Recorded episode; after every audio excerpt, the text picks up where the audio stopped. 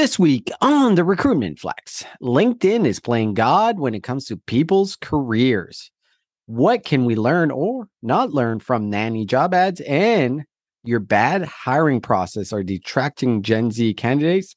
Actually, detracting all candidates.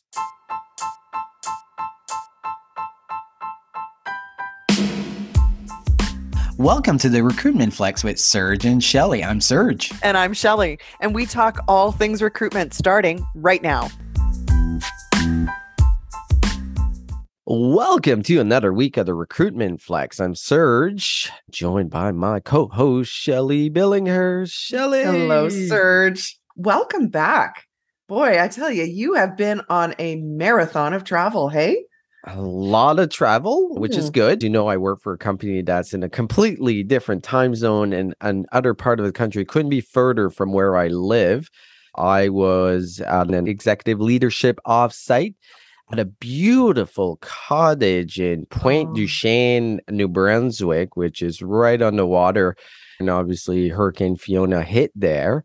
Yeah. Uh, the cottage was not affected. It's kind of in a bay in the ocean. Okay. There was no damage, but I did see quite a bit of damage. Houses, like a ton of boats were flipped over. So they did get hit oh. hard. And, on that note, I need to close a loop on our last conversation because when we were recording last week, my family in Fort Myers yeah. and Sanibel please yeah. were getting bombarded. My parents in law, they had to escape because the water started coming into the condos. They ended up on the third floor. The good news, it only went up maybe a foot, which. Oh, okay. I was going to say, because the car would have been on the main floor. Well, their condo is on the main floor, but the right. main floor is still elevated from the parking lot. The cars are all gone. Like the water went Get over out. the cars. Yeah, the cars are all gone. Oh my god! So they so, lost their car all their cars. Yes. Come they also on. had their sister in law oh with a brand new Mustang electric car that she'd been waiting for years to get. Like no. she had to order it. And that floated away as well. So the cars are all gone. Shit. My sister in Sanibel, if you've been following the news, I think a lot of people have seen the disaster in Sanibel yeah. Island and they were affected pretty dramatically. The good news is their house is built on 12 foot still. So it actually didn't reach the top floor, their main living area, but destroyed everything else. But they're safe right now. They're just starting to clean up the mess. My parents in law, they had to rip up the carpet. No other damage, and all these things can. Oh, they but can still, they lost their cars. Like, yeah, that can all realize replaced, how right? how isolated you would feel if you can't just jump in the car and run to Costco and get what you need without having a car. And I would imagine, and tell me if I'm right, but it'd be near impossible to rent a car right about now. Oh, it's impossible. The good news is my sister-in-law's husband, his mom lives in Fort Myers, actually closer to the ocean, but they got zero water. Really? She okay. was gone. So they're staying at her place and she had a car. So they have transportation oh, in that sense. Yeah. Oh my goodness. So a little bit of an update. Wow. But... Thanks for the update. I'm glad everyone's safe, but still, it's going to take years to recover right? Rebuild. Years. Yeah, yeah. Spending the time in New Brunswick was also yeah. very fascinating. Obviously, it's where I grew up yeah. until I was 20, and then I moved and made my way across Canada and ended up in Calgary. One of the things yeah. that I found fascinating is the workers in, say, quick service or any type of service industry when I grew up, it was all local Canadians. That has changed dramatically. It's all new Canadians, which is fitting the demographic yeah. across the world. And we do need immigration. We need a Absolutely. lot of immigration, especially mm-hmm. in those areas where the population is older. And Atlantic Canada's population is yeah. the oldest in Canada by is that far. Right? Yes, young oh, people move. To... They do, and the birth rates have been dropping probably since the 1940s and 50s, mm. right? So what's new with you, Shelly? Let me tell you, I got two things happening right now. And one I'd like to get your advice on. I know you're a big fan of gig work. I know you've tried out a number of different sites or services. I really am needing someone to be a graphic artist on demand. I don't have full-time work. So I'm thinking this is exactly the answer for my business. What's some advice that you would give to me or other business owners that are thinking, you know what, I don't need to hire somebody full time, but I want the expertise? where should I start with this gig work? Fiverr was the first place I went to, which Okay. I started off years ago. And I think the Yes, yeah. principle was behind it everything for $5. Obviously, that's evolved. It's a lot more than $5 now. You type in exactly what you're looking for. So I was looking for uh, logo designers. I typed in logo designer, gave me like a thousand options. And then you can pinpoint it if you're looking for a certain price point, certain experience level. And I had really good experience with my logo designer. I thought he did an amazing job but I really vetted his portfolio to get a sense what he's designed before fit with Okay. the feel and the look that I have. And I can tell by what programs they use to do graphic design. Because if I see Canvas or Adobe Express, which is tools that are built for people who are non graphic designers to put out content. Oh, uh, I see what you're saying. Okay. looking. See, I But- wouldn't know that. Yeah. So I Would looked not at even occur to me. So that use like Figma, uh, uh, Sketch, like the latest tools that graphic Okay. designers in the space use. That was the first thing that I looked at. okay. So that went really well. Then I was like, we need to design a new podcast cover art. Right. Yeah. And I, I did the first one and I'm not a professional. It looked okay, but it's not the level I wanted. Yeah. So I went out to 20 and it was like five to ten dollars. They're all across the world. I'm like, I'm gonna test it out. There's nothing to lose. Well, I probably contracted 10 people and they were all horrible. I would have done a better job as a graphic designer. There's two primary that I've used Okay. Fiverr and Upwork. The platforms are very easy to use, very similar Okay. feedback systems that say uh, Uber or anything works that you get a really good sense of the work they do from the feedback that they're Okay. getting. I think the biggest advice is if you're hiring a graphic designer, ask questions on how they design, look at their portfolio and look at the tools they're using Okay. and use So I may have that. to call you in Yeah, absolutely. because I'm looking for someone on a recurring basis. Can you get the same person over and over again? You can. Okay. Yeah. Okay. So here's the other thing. We have the opportunity to get to know some of our listeners.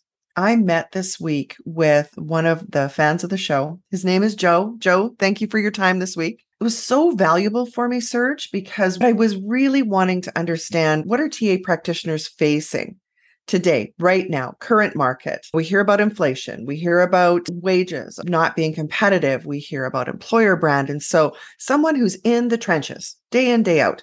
What are you facing? But what really tweaked me to reach out to Joe and say, hey, let's have coffee. He is talent acquisition for his company. And he heard us say over and over again, just stop with the we're hiring tag on LinkedIn. Instead, he posted a picture of what it looks like where he works when the sun comes up over the ocean. And he said, This is the view from my office. This is what you would see as you pull into the parking lot. It was fantastic. I was just like, This is what we're talking about, Joe. So I did want to give him a shout out and thank him so much for being a fan of the show and putting into practice some of the things we talk about. And it worked, obviously. So well done. sure, it did. A perfect example of something different, something intriguing, because you always want to picture what it's going to look like working there. And to me, and this might just be me, but uh, the surroundings of wherever I am is a big factor. Obviously, the people I work with is Yeah. But if I'm going to have a beautiful sunset and beautiful Sunrise, yeah. Oh, day, the view it was breathtaking looking at that versus looking at the window of another office building it was spectacular Perfect. Well, good advice. We're hiring is not the right tagline because everyone's hiring. yeah Put a nice picture, something that stands out when people are going through their Yeah. LinkedIn feed. I think is the message there. Yeah. Let's jump into the recruitment. Yes. okay go Last couple of weeks, there's been a lot of discussion about a recent discovery that LinkedIn had been doing an A B testing on their users. Let me give you a little bit of the highlights. LinkedIn spent five years quietly researching more than 20 million users by tweaking the professional networking platform's algorithm. So, researchers were trying to determine through A B testing whether users end up with more job opportunities when they connect with known acquaintances or complete strangers. What they were doing is when you're on LinkedIn and it suggests people you may know, yes and they were giving different sets to two different groups. Some that had really strong ties were first or second connection, and some they were further away connections to see if there was a correlation of how people find jobs through those connections. The interesting aspect of it is it actually proved that most job seekers get most jobs through weak ties rather than strong ties, which is the opposite of what you would think. Why should you care? I think is the question here. And really, we live in a world of weak ties. We all have a lot of connections on LinkedIn, and we probably have never met a lot of those connections, especially in the last three years, right? But for us, what does that mean? Is it means when we're sharing content to our followers, you got to put in perspective that these weak ties might be your next job. It might be your next business opportunity. I do think with this research, there is potential challenges. Like the users did not know that they were part of an A B testing, and this could affect the type of jobs they have, the opportunities. Obviously, LinkedIn comes out being like, well, we didn't change anything that would potentially affect. We're testing what worked and what didn't. And I'm like, oh, that sounds a little bit sketchy. But as someone said to me, you're not paying, you're the product. And LinkedIn users are the product. What was your overall take here? Oh my God, you just said exactly what I was going to say. It's a give and get platform. I signed up, I think, in 2005 that's how long I've been on LinkedIn since 2005. And, you know, I would have signed terms and conditions at the time. Did I read them? No. Does anybody uh-huh. know? But the fact is, you have voluntarily given your information. What I found interesting though was like it didn't bother me that they're doing A B testing with this. It's actually kind of fascinating to me. Yeah. I love that they're sharing or or whoever revealed this is sharing this information because it is true to its original format of being a network right we have a choice to connect you know like i have complete strangers that are halfway around the world i can accept their connection or i cannot and i can tell you i'm not an open networker i've got my little decision making process and those people i reach out to so that the people who are in my network are in the same industry right? Which makes sense. But I don't know if I ever saw LinkedIn as anything but an opportunity to kind of build my own brand. Yeah. Versus how they could manipulate me to not get an opportunity or get an opportunity. I never saw it that way. If the bulk of the 20 million users on LinkedIn see it as a make or break for my next job, you better give your head a shake. Seriously, certainly building relationships with people, finding information about your industry, staying current, somewhat entertaining, yes. But if you're relying on LinkedIn to get you your next job, well, I don't know, Shelly. If you think about it, this is where we make most of our connections and where people can see a little bit of who we are before they even get to meet us. If. I'm sharing valuable content that people find really interesting, it might hit that CEO and be like, I need to hire this guy to run my talent acquisition because he's thinking the way that we should be thinking. And that's happened that I've had people recruit me based on things I've either posted or just a reputation that I have. But that's mm. exactly what I'm saying. Okay. You have the opportunity to control your personal brand. And that's what our friend Ken Wilkinson talks about all the time. She got like 9,000 people sign up for her presentation on LinkedIn about your personal brand because people get it. Yes. Like you have the opportunity to reach many and control how you're perceived. You have to invest the energy into it. You True. still have to put the time in. You still have to do everything yourself, but the platform is free. Facebook does a ton of A B testing on us. Even if we correlate to this industry, if you knew how much a B testing that Indeed does on users, you would be shocked. But they're trying to improve their platform, which I completely am on board, right? If you move the button to a certain side, are you going to get more people that are going to click on apply? Some will get the buttons on the other side and they take that data and move to the button where the data shows that it has more propensity yeah. to move. They'll show jobs to a different set of users than other users to see if that's more attractive. All job boards, all tech companies do this. I have yeah. no issues with it. And I thought it was interesting in looking into research that actually weak ties have the opportunity for more jobs than strong ties. So fascinating. Yeah. Love One it. of the things that we've had a challenge throughout the years is setting expectations for hiring managers of what you can require from people in the current market.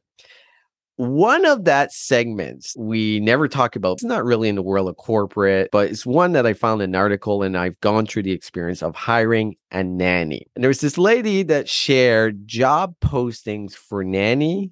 And it's absolutely shocking how unaware people are. Obviously, they're not in the recruitment industry. Oh. They're a mom or a dad that wants to hire a nanny. No But- awareness of employment law. No awareness of employment. No awareness law. of discriminatory hiring practices. So I, I want to read you a couple, right? Oh and then God, I want to go from there. So school is starting, and that means we once again need a nanny. Please read all of these requirements. You need to have a master's degree or higher so that our seven year old will be intellectually challenged. No, your Bachelor of English doesn't mean you're smart. Sorry. You must be between 24 and 28 years of age to keep up with the activity level of our kiddos. And please plan to have your own housing. Don't assume you will be staying with us. Yes, we have extra room, but the privilege is earned, not assumed. We need you from 7 to 8:30 a.m. and 3 to 6 p.m. every weekday, and the pay will be $18 daily.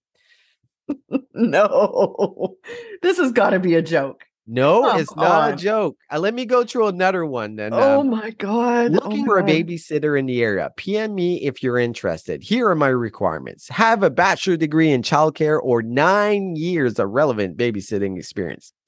Three good reference with phone numbers, full time availability, your own car and driver's license, native English speaking, and preferred second language to teach my children. CPR certified, no history of traffic tickets, and no problems with the law. I will be running your name through databases. No tattoos, no drugs, no oh, alcohol, no. no Oh, no. sketchy social media behaviors. Must be okay with my two pit bulls. Must be okay with emergency last minute. Perfect No attendance. Oh, the last one. Ideally, will be a Trump fan in exchange. I will be offering $10 under the table cash. It's like making $15 an hour normally, but without paying tax. Serious inquiries only. There is a list of a thousand of this. And what I find funny about Oh this my is God. just the lack of awareness and the privilege that just comes out. But we have hiring managers, maybe not to this degree. If we had them write the job ad, this is exactly what it would look like. So when you saw this, what was your thoughts? I thought it was a joke. But you're right. So there's part of the theory, I think, and I'm not trying to defend them, but you get what you ask for. And so if you ask for everything you want, you believe that's what you'll get without realizing that you're going to repel anyone who has any bit of self esteem, confidence, or is any good at their job. Those people will be repelled. Can you imagine a world where you read this and went, that sounds exactly perfect for me? Like I I only want to work from 7 a.m. to 8 30 and then do nothing till three in the afternoon for $18 a day. Like, really? It's got to be a joke. I'm reading this and I'm thinking, this has got to be a comedy writer.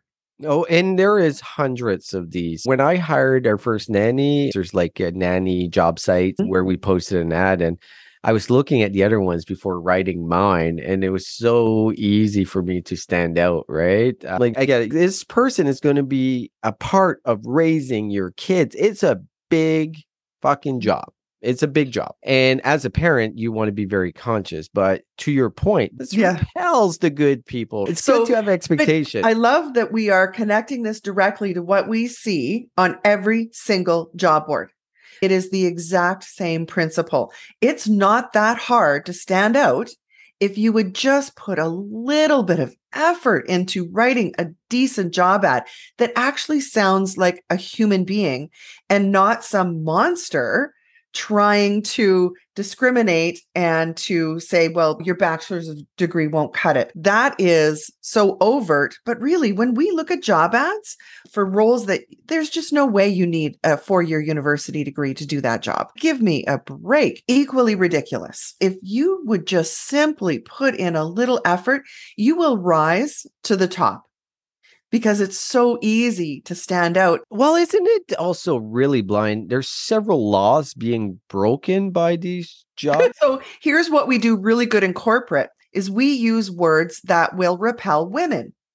Yeah. We're not so overt as this saying you have to be between the ages of 24 and 28, which that's against the law. Um, so yes, there's many laws broken in here. We've just found cl- more clever ways to use big words that just cloak the fact that it's written by a man to hire only men who are born only in Canada and went to a specific university. Well, doesn't point out what we talked about a couple of weeks ago when we Mhm. use words like digital native, right? it's a fancy way of saying That's you- all we've done. we- Listen, you better be you know it. That is exactly what we see on these job boards. And unless you're trained to zero in on these words and saying must be completely proficient, give me a break. So, continuing on about poor hiring processes for Gen Z, you know, the application process is one thing. There's a good article here that was reported through Bullhorn. I think they've been around since probably the early 2000s as one of the original applicant tracking software solutions for the staffing industry yeah. correct? They are now coming out with this report, going through this torturous application process where specifically Gen Z candidates, 75% will just abandon the job application process. The apply process is one thing, but imagine like once you get through, it's going to take an organization six weeks to get somebody hired. Yeah. I know we talked about this all summer, but now we've got proof. it wasn't just an isolated experience of a Gen Z. And the fact that companies are so oblivious to how long this process is taking. Speed is really what's going to win the day. So this report just supports it. Was there anything in here that you wanted to highlight, Serge? Yeah, there's a couple things. And like you said, we've talked a lot about how important speed, simplicity, and the ability to apply in a world where there's more jobs than people. And also how we've been conditioned, especially Gen Z, millennials, and even Gen X. We want our experiences that we have online to be the same when it comes to applying for a job. And what I mean by that is Amazon has been dominant for one reason. You can find everything that you Yep. need. The buying process is very simple. You click on buy now or add to cart, you go, you press another button, it's done. You've bought. And we've been conditioned to that. And now when we go and apply for a job and we have to go through this tedious process where you're loading your resume, you're registering, you're putting information that is not relevant to the job. At worst case, too, and this is still more than 50% of applicant tracking system and career sites out there, it's not a mobile first application. And the data is very clear. It's at least 75% of the traffic on job boards right now are mobile. But when you go to apply and you go to an ATS, say like SuccessFactors, and you're pinching and moving around, you're not going to apply for that job. The process is just broken. And Gen Z are talking by walking. Yep. If the process is not right, they're just not applying to your company. What's frustrating for us, people say when they like, well, they have to put some effort in because if they're not going to put effort, I don't want to hire them because they're lazy, but that's not how it works in a world of a lot of competition. It doesn't mean that this job seeker is lazy in any way Mhm. because the job seeker, maybe they had a shitty Monday, their boss was an asshole, and they're going through a job board and like, oh, this be a great job. But they don't have 40 minutes to go through the application process, but they'd be interested in applying. They'll click on the apply now, automatically takes a resume that they have saved on LinkedIn, Indeed, or whatever the case is, and they've applied for the job. If you would have made it harder for them, they're not going to apply. So potentially a genius candidate at the perfect time saw your job ad and you weren't able to convert them. That's your fault. And right now, Gen Z employees are 27% of the global labor force. They're Mhm. a big part of it. I don't think this only applies to Gen Z. I know this research is Gen Z focused, but I think millennials are exactly the same. And I'm Gen X and I would be the same. Maybe I wasn't 10 years ago when I started applying for jobs. You're a Gen X. Wouldn't you say if you were looking for a job compared to when you applied for jobs 30 years ago, your expectations are different. Would you go through that long hiring process? Here's what I think is most relevant in this research. If it were at the beginning of my career, I would apply for one job and wait to hear back. Yeah. The difference here is that Gen Z will apply to, say, maybe 10 jobs and start the process, you know, uh, called in for one interview and then I heard nothing from the recruiter. Then I get called for another interview. So I go meet with them. That's the biggest difference between the way we used to do it and now. If it were today, would I just find one single job and apply to it? No, absolutely no. not. And that's really what this is saying is out of a thousand candidates in the summer of 2022, one third of these candidates took a job somewhere else while they were waiting for the process to finish. That was exactly Brooklyn's experience, right? Yeah. Six weeks to get hired. Well, in the meantime, someone else called me back, hired me, and I started the next day. So speed will win the day. I don't think anybody just applies to one job, sits back, and waits to see what happens. I'm glad you brought that up because one of the things that was cited in this research was the most common reason for people to give up on a potential job application is they receive another opportunity while they were in the middle of the process and they took yep. that. So perfect example of speed. There's another research that says right now companies are taking 22 days before they respond to an applicant that's applied for a job. Come on. Obviously, that is way too long. And I'm not blaming recruiters. We're dealing with recruiters sometimes that have 60, 100, 200 recs. The rec volume is extremely high. But if you're taking 22 days to respond to an applicant that's applied for a job, well, you're not going to get them. Speed is still the key. And to me, the most important thing can you apply on a mobile? I'm going to point towards the Amazon model, not Amazon's application model, but Amazon's buying method, it should be very similar. That's what we're used to, and that's what we expect, especially Gen Zs. Absolutely. So another great week at Recruitment Flex. We're recording this a little bit different because I've been on the road. Actually, I think I was in bed at 3 a.m. last night, and it's what 9 a.m. Oh, well, you're you're very chipper considering you've only had two hours of three hours sleep. I think I've only had three hours of sleep the whole week. So to be young again. I'm not that young, Shelly. I'm are. looking at my beard and it's very gray. I feel very old this morning. You don't look it. Anything new with you? Anything that's coming up? So I just about fell out of my chair. You know who they announced is now Ryan also- Reynolds. Why did you have to trump me on that? Yes, I had to yes. steal your thunder. Yes, you did steal my thunder. Ryan Reynolds has been announced as one of the keynote speakers for FutureWorks in New York. And yes, I will stalk him. Yeah, it's so funny because I saw that yesterday. And the first thing I thought was like Shelly is going to be ecstatic. I mean, he's going to be there live compared yes, to Jason. Uh, yes, uh, he is. And there is a Canadian only pre event party that I've been invited to. And so I immediately messaged them and I'm like, is Ryan going to be there? I'm trying to figure out where I strategically need to be because I've been invited to a couple of parties. And so I'm thinking, do I go to the Canadian only one? Because he's Canadian. He's got to come to that party. I don't know. We'll see. We'll see. Well, I wish you the best of luck. And I'm a little bit nervous of you coming back, especially after last week episode where you had those indeed the pom poms going. Uh, yes. I, I, oh, let me tell you, I am going to be the number one fan after coming back from that. Well, I hope you enjoy. Is it I will. next week or do we? It is. Yeah. Oh, wow. It's Thursday, the 12th and 13th. Yeah. I hope you'll have a lot of fun. We'll have to record before you go and after you go. Shelly, have a great weekend. And for our listeners, thank you for listening. Thanks, Serge. Bye now.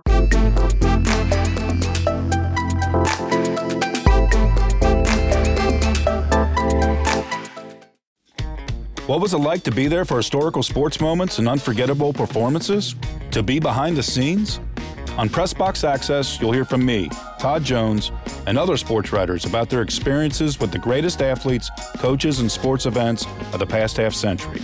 We'll share some stories behind the stories, some big, some small, and some we've only told each other. Let us buy you around on Pressbox Access.